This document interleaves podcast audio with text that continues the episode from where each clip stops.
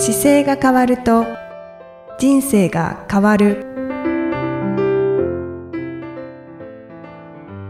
こんにちは、姿勢治療科の中野孝明です。この番組では体の姿勢と生きる姿勢、より豊かに人生を生きるための姿勢力についてお話しさせていただきます。今回もいきさん、よろしくお願いします。こんにちは、いきみえです。よろしくお願いいたします。お願いします。さて今回は、はい、運動に関するお話ですね。はい、あれですね、歩き方に関してですね、ちょっと面白いこの間雑誌を見つけて、はい、あの月刊秘伝というにせんにじゅういちねんのさんがつ号の雑誌があったんですけど、はい、それが歩き方サムライウォークって書いてあって、歩き方特集だったんですよ。へー。で、思わず買ってしまってですね、はいはい、非常に面白かったんですけど、秘伝って秘伝の味の秘伝ですか？そうですそうです、うん、秘伝っていうんですけど、まあ雑誌になっちゃってるからね、秘伝じゃないかもしれないですけどもうね。あ、そうですね。はい、出しちゃってるから。でもその中にちょうど武道、武術とかの雑誌なんですよね。だからそういうの中に歩き方に関して載っていて、はい、で、それを読ませていただいたら、まあ、難波走りに関してこうですとか、うんうんうん、あと秘伝の忍者がこういうふうに歩いてましたとか、いろいろ載っていてですね。はあ。昔の歩き方が紹介されていた。そうですそうです。昔の歩き方をやっぱりその今研究されている方が解説してくれてるっていうのが載っていて、はい、でその行間を結構何回か丁寧にも読んでいくと、あ、これ結構今自分でしての走り方を教えてる内容に似てるなと思ってですね。へー、はい、そうなんですね。はい。あの、溝落ちから走るなんて書いてないって書いてないんですけど、はい、その重心の移動をうまく活かしてこう走っていきますっていうことをいろいろ載っていて、うーん、確かにそうですよね。中野先生もおっしゃってますよね。そうです。あのまっすぐこう立った状態から体傾けて、その重力を使って動き出しましょうっていう流れはもうその内容どこ切ってもほとんど一緒なんですよ。で、その人間の体、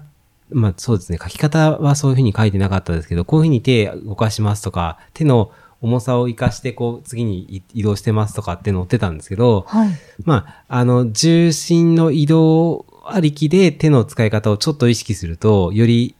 倒れ方がこう変わったりとか、リズム変えてあげたりとか、はいはい、っていうのがいろいろ載っていて、あの、あ、これ面白い、こういう方たちがいるんだと思いながら、うーん、ずっとこう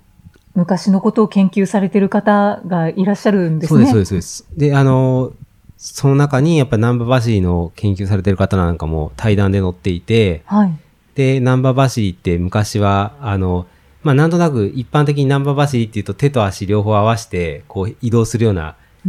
メージが出てくると思うんですけど、うんうんうん、で、あれが実際にはまあそうじゃなかったっていう話が載っていて、はい、で、それの動画もあったから動画も拝見したんですよ。そしたら、あ、やっぱりそうだよなと思うようなところ結構あって、うん、結局、あの、僕が実際に難波走り的なこう、使い方をしてた時っていうのは、上りとかの時に自分の体の足上げる時に重いから、同時に足と手上げると、早く足が上がりやすいっていうか、楽に上がるんですよ。はい、なので階段の上りの時なんかに、例えば自分が足上げるタイミングの前に手でリードして足上げると、軽く上がるので、うん、そういう使い方を難波走りっていう風になっている解説をされていたんで、はいはい、あ、やっぱり多分そうだよなと思って、あのに日本の道って結構山が近いのでアップダウンが結構多いはずなんです、自然だと。うん、その時に移動する時には当然アップダウンの時の上りが多いから、トレランなんかで走る時も上りがと下りしかないので、はい、フラットってあんまりないんですよね。そうそう、上りの時には上りやすい体の腕の振り方したりとか、うん、下りの時には衝撃吸収するために手を結構上に上げたりするんですよ。えー、トレランの時ですか？そうです。あのバーッと走って降りる時は、例えば自分の手って下にあると衝撃が大きいから手上上げちゃった方が楽なんで、あの子供がジャンプする時って手上にパッと上げて着地するイメージありません？高いところから、えー、例えば、はい、そうだな。高いところからジャンプして走っていこうとするときって手下じゃなくて横に来るんですよ。うんうんうん。なんとなくその方が重心取りやすいからバランスも取りやすくて。自然にやってることなんですかね。そうですね。自然にやってると。だから力抜いていこうとすると、あのなんだろう、跳ねるときの瞬間に手上げて、はい、それで重心上げると衝撃が少なく次いけるんで、山のときにこう、なんだろう、木でこう組んである、あれ名前なんていうんですかね、どのど木道木道ですかね、はい、木が土が止めて木で止めてあるやつがあるじゃないですか、はいはい、あれなんかは中途半端な段でこう組んであるから降りにくいじゃないですか、うん、あれ降りるときなんかはやっぱり手を上げちゃって衝撃吸収してった方が早く降りれるんで。そうなんですね。あの歩くときだとあれいち、にって同じ足でこうついて右右右で降りてる人もいますし、はいはい、右左って行く方もいるし、うんうん、でも走るときってあれそのまま普通に走っていくからポンポンって次々次々降りていかなきゃいけないので、はい、僕はそんな降りれないけど早い方ってあれ一段飛ばしとかでバーッと降りてくるんですよ。へー。だから本当にもののなんかなんだろう、トレランの選手で軽量な女性とかだと自分僕がじゅう段降りてる間にもう見えなくなる人とかいますしね。すごいですね。なんかウサギが跳ねるような感じでバーって降りていくときは結構手みんな横にあったりとか。うーん、そうなんだ。下り基調のときは結構手上げていった方が楽なんで、はい、っていうのをやってたんですけど、それにニノが乗っていて、はい、でもう、もうちょっとこう多分書物に載ってるものを解釈されてるから、あのじゅうはちメートルごとぐらいに体の使い方変えていきましょうっていう説明をされてたりするんですけど。へー。距離が決まってるんですね。そうです。当時のだからなんかじゅっけんっていう単位でこれぐらいで変えていきましょうってその秘伝の書には載ってたらしくて。うーん、面白い。で確かに体の使い方ってその降りるじゅうはちメーターぐらいだから、まあた大体じゅうはちメーターっていうより多分ねこう波があるところごとに多分変えようっていうことだと思うんですけど、畝があるじゃないですか、人が歩くときに、はいはい、あの多分流れが変わったところごとに多分変えていくとそういう感覚になると思うので。あ、もうこう体の感覚で。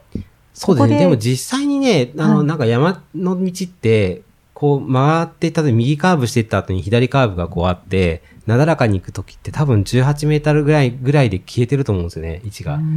電信柱がいっぽんぶんにほんまで直線ってことあんまないじゃないですか、山って、はいはい、いっぽんぶんぐらいのところでカーブしてて見えなくなって次のカーブ行ってたりするんで、だからあの感覚ごとに多分体の使い方変えようねっていうことだと思うんですよね。うーん、それだとまあ楽に。あと傾斜も違ってますしね、だいたいそのぐらいごとにこう上り基調だったやつがちょっと若干次下り基調とか、はい、上り基調ってこう移動するじゃないですか、はい、だからあれ考えると別に変えなさいっていうよりは単純にそのの斜面に合わせて使っていくと変わってたっていうのが多分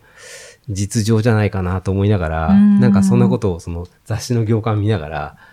見てましたけど、すごい面白かったですね。うーん、いや本当ですね、はい、なんか昔の人の体の使い方がこう分かりますね。そうですね、うん、で当時は走るっていうことを多くの方がしてないから、はい、あの走ってる世界は表の世界が飛脚で裏の世界が忍者ですっていうふうに載っていて。うーん、じゃあほとんどの人が走らなかったんですか、うん、そうみたいそうみたいです。走るほど多分時間軸が忙しくなかったと思います。もっとゆったりしてたから、はい、だから朝日から夕日までの間に何をするかで食事を食べる時間がありますっていう時間軸が多分今の感覚とはもう全く違うと思いますね。うーん、東京にいるとこう東京で生活してる感覚からするとなんかコンビニいっこのレジでもパッて渡したら相手がピッてやってはいいくらですってやるじゃないですか。あのリズムが、はい、あの地方に出張とか沖縄とか北海道とか離れたところの田舎行くとみんなリズム違いません？パッて出した時におばちゃんがゆっかり出てきて確かにそうですね。ピッてやってからあ、えーと、いくらですみたいな感じとかで、うん、ゆったりしてますね。そう、飲食店でも入ってはいここで出てくるけどまだ出てきません、お茶が出てきましたみたいなタイミングがあるじゃないですかはい、はい、あれが多分あれがもっとゆったりしてたと思うんで、うーん、急ぐ必要がないから多分なかったんだと思いますね。ああ、だからまあ、歩くことはしてたけれども。そうですそうです。だから時間の流れ方が全く今とは違ったから、そういうところでいくとやっぱり走るっていうことが必要じゃなかったのかもしれないですよね。その江戸とか明治とかあのあたりの時代の中には、はい。でもずっとこう長距離を歩くっていうことはきっとしてましたよね。それも多分自分のその東海道ごじゅうさん次みたいなああいう目的がある時って全員が行ったわけじゃなくて村の代表の方を出して、はい、で自分がなんだろうな村でこうお金を出したお金を持ってでそのお金で伊勢神宮に行ってくるねって言って今回は彼が行くとかそういう出し方してるんですよね。でその時にじゃあみんなで寄付出して募って行ったりとかするときはだいたいその当時の別の東海道ごじゅうさん次で行くとだいたいふたつからみっつの宿場町ごとって書いてあったんで、はいまあ、にじゅうよんキロぐらいがいちにち移動して歩いてる距離で、で多分飛脚の方はそこ走ってたんですけどで忍者はどうやらいちにちよんじゅう里っていうひゃくろくじゅっキロ走ってたらしいんですよ。えー、えー、すごいですね。でひゃくろくじゅっキロって確かにあのえっと思うんですけど、はい、ひゃくマイルっていう今レースがトレランであるんですけどそれひゃくはちじゅっキロある、ひゃく、まあ、ひゃくろくじゅっキロほぼひゃくマイルあるんですよ、はい、でそれをあの走るレースがあってトップ選手はだいたいでもにじゅうよじかんとは言わないけどいちにちちょっとで走ってきちゃうのでだから多分同じ走力だったんだろうなと思いますね。すごいなけど今とは違って多分この履物とかなんかそういういろんなものが履物はどうだろう。でも履物は当時の方が体には優しかったと思いますよ。ああの柔らかい山道のところをわらじとかで走るときにずっとやってたら今だからわらじでトレランわらじじゃなくてえっとなんだろう手作りのサンダルでトレラン走る方たちも結構増えてきて僕もにせんじゅうよねんじゅうごねん頃は結構あのわらじって作って走ってたんですけど、はいうん、それで走れた方が楽だったんですよね靴履くより。で今も少しずつ増えてきてたまにこう山道でサンダルで走ってる方たちと出会う時もありますけど、はい、あのわらじの方が多分楽だったと思います。足は邪魔するものが全くなくて人間の足って裸足用にできてるんで、はいはい、本来裸足で子供の頃から使ってれば何にも問題なく山の中歩けるんですけど あ, あまりにも使ってないからちょっと石とかに乗ったら痛いじゃないですか。だからあれがあのトレーニングしていくとどんどん薄くても使えるようになってきて今埼玉県 の, あの宮沢湖っていうところの周りでは年にいっかいあの肌足って言って裸足で走るトレランの大会あるんですよ。へーそうなんですね。あのそこのコース僕も走ったことは大会じゃない時はあるんですけど、はい、結構そこ裸足で走られる方がやっぱりいて今もそうやって強化してる方たちが少しずつ増えてきてるんでなんか原点に戻るっていうことを考えるとそういう刺激があってもいいのかなとは思いますけど。うーんあそうなんですね。 そうです。そうするとあのそのでも裸足で走ってる方たちとだだと多分僕のそのにじゅうよんキロのいちにち移動とか全然問題なく行くしうーん場合によってそのトレランの人たちでこの忍者の真似したら多分いけるような気もしなくもないですね。うーんいや今最初に聞いた時にはすごくびっくりしましたけど、はい、あ現代でもあ大丈夫だと思います。なんか走り同じぐらい走る人がいるんですよね。いますいます。僕よりも走力がいる方ってほとんどトレランやってるとなんだろう僕なんかゴールはなんとかできるけど、速い人たちと、たちとは、だからひゃくマイルとかひゃくキロぐらいのレースで行くと、本当にじゅうじかん近く空いちゃうんですよ。はー。僕が自分で走る距離だとひゃくキロで、比較的フラット気味になっててにじゅうよじかんとかかかるんですけど、はい、速い選手にそんなにじゅうよじかんどころか十何時間で帰ってきちゃうので、へー、すごい。なので、僕ができるってことは多分忍者だったらできるはずなんで。そうなんですね。そうなのでなんかなんかそこのね書いてある内容の雑誌のなんか面白さと自分が体験してる感覚とかなんかすごく似ててうんこれもうちょっとちゃんとこうこの言葉はこういうことかなっていうのをやってみたいなと思ってます。なんか逆に新たな発見とかありましたか？新たな発見はね一個そうだよなと思ってやってなかったやつがあって、はい、えっとその雑誌の中の記事だったと思うんですけど、足の、あの、足三里っていう場所のところに、こう、紐を巻かれて走ってる方がどこかの記事に載ってたんですよ。はい。で、それが、あの、人間の体ってこう、ちょっと抑えると、ものすごく腕が軽くなるようなツボというか場所があって、腕で行くとこの上腕の、はい、あの、上腕の腕の、なんだろう、場所がね、ちょうどこう、腕のこのくぼみのとこあるじゃないですか。外側の。外側の。で、ここのところに、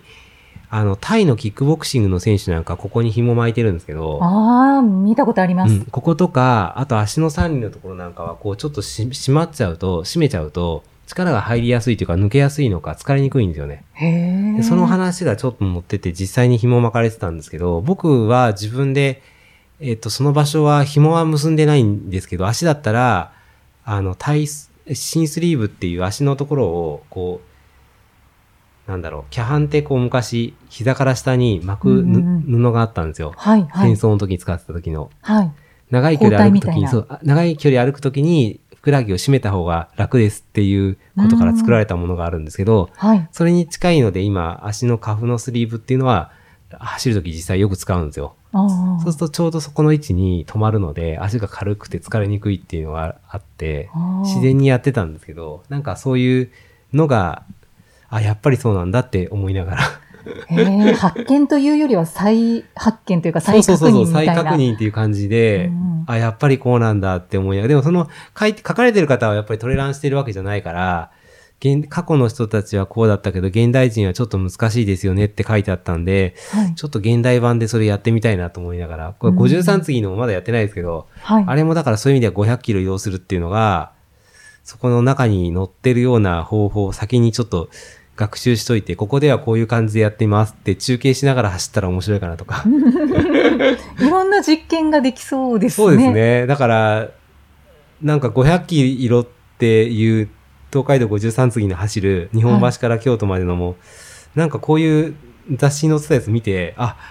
こういう切り口の方がたくさんいるんだったらこれはこれでなんか実験として面白いなって思って、うん、ちょっと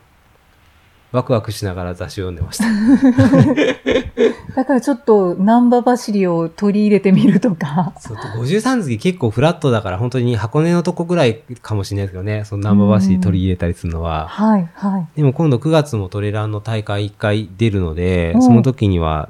ちょっともう一回読んでおいて使ってみようかなとか、はいえー、面白いですね、はい、いやなんか昔の人って改めてすごいなってって思いますね。だからなんか大事にしてたものと大事なポイントっていうのが情報量が多くなかったから多分丁寧に伝えられたのかもしれないですよね、うん、今みたいにこうすごいものが多すぎるとあの情報に追われてるじゃないですか、はい、だから知らなくていいこともたくさん入ってきちゃうんですけど、それはやっぱり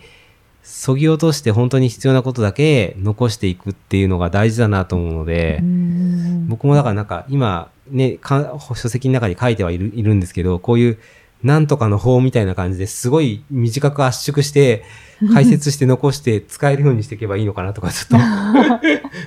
秘伝にしますかいやーでも全然秘伝じゃなくていいんですよね。でも体って上手に使えばうまく使えるからあの今でいくとね、まず立ちましょうっていうメッセージがついて回ってくると思うんですけど、で立ってる、はい、立って生活すること自体がそういう意味では歩きを極めるための一番基本になってくると思うんで、僕が自分で伝えたい時だったら歩く前にとりあえず立ち方がまっすぐじゃないと歩けないので、はい、とにかく現代人だと立ちましょうにして、で生活の中で立つ時間を増やせば当然歩く練習にもなるじゃないですか、はい、でそれであ歩くっていうことと合わせてハイブリッドにしていっていければ随分変わると思うので、うんうんうん、なんかそういう伝え方をよりやるといいのかなと思いながら、すごい楽しましてもらった雑誌でしたなんか他のこともこういろいろ武道が結構メインで書かれてるんですよね。あの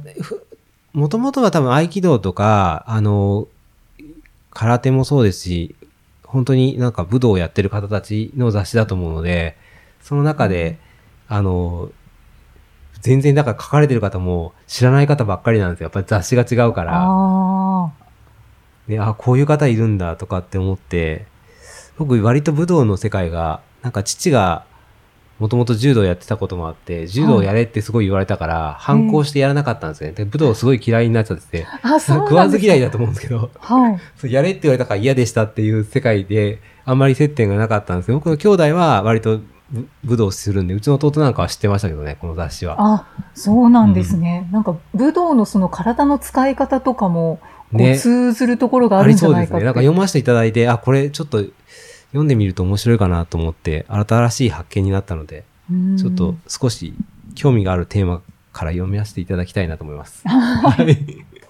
それで今回は歩きのそうなんです。なので歩きとしてはあの姿勢治療家の考える歩き方としてこうまっすぐ立ってで傾けて歩き出すっていうことがもうぴったりあの昔の忍者だったり飛脚の方が大事にしてたと思われる走り方なんと似てましたっていうのが一番伝えたいテーマで、うんうんうん、なので、はい、ぜひあの姿勢を起こしてこうかかとに乗ってるこう重心を前側に倒してこう傾き始めて歩き出すっていうあの歩き方をぜひ実践さらにしてくださいというのと、うん、僕自身もより精進して練習していこうなかなと思ってます。はい、そんな回でした今回、はい、ありがとうございます、はい。お役に立ったのかな。はい。あの昔の方がやっていたことを、はい、中野先生も自然とお伝えになっていたんだなっていうのが。そうです、そうです。なのでなんかそう同じことだったんだなってね当時の方には会えないですけどなんか今そこの忍者と同じようなことしてたんだって思ってなんか握手したくなりますね目の前に忍者がいたら、ね、僕三重県の出身だから忍者って結構甲賀忍者とか伊賀忍者って近くに僕は子供の頃からいたんですけどあ身近なんですねでも会ったことはないですよもちろんだ忍, 忍者屋敷とかあったんでへーそうなんですねあのちゃんとこうパッてひっくり返るとなんだろう入れ替わるようなのがある、はいはいはい、そういう忍者屋敷ってあるんですよ子供用に作ってある、はい、でも結構忍者は子供の頃から身近だったからなんかそういう意味でいろいろワクワクしながら読ませていただきました、うん、なんか急に親近感がものすごく湧いてきたんじゃないですかなんか服部くんの世代なんで僕忍者服部くんってそうなんですね、はい、あのぐらいの年齢が子供の頃だったんであなんかもしかしたら武道を始めてるかもしれないですね中野先生本当に、はい、ちょっと勉強していきたいと思います、はい、また次回もイキさんとお送りしていきたいと思いますよろしくお願いしますよろしくお願いいたしますありがとうございましたありがとうございました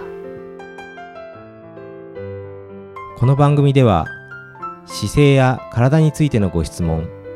そしてご感想をお待ちしておりますご質問とともに年齢、体重身長、性別をご記入の上、中野生態東京青山のホームページにありますお問い合わせフォームからお送りください。体を見直す時間は人生を見直す時間である。姿勢治療科の中野孝明でした。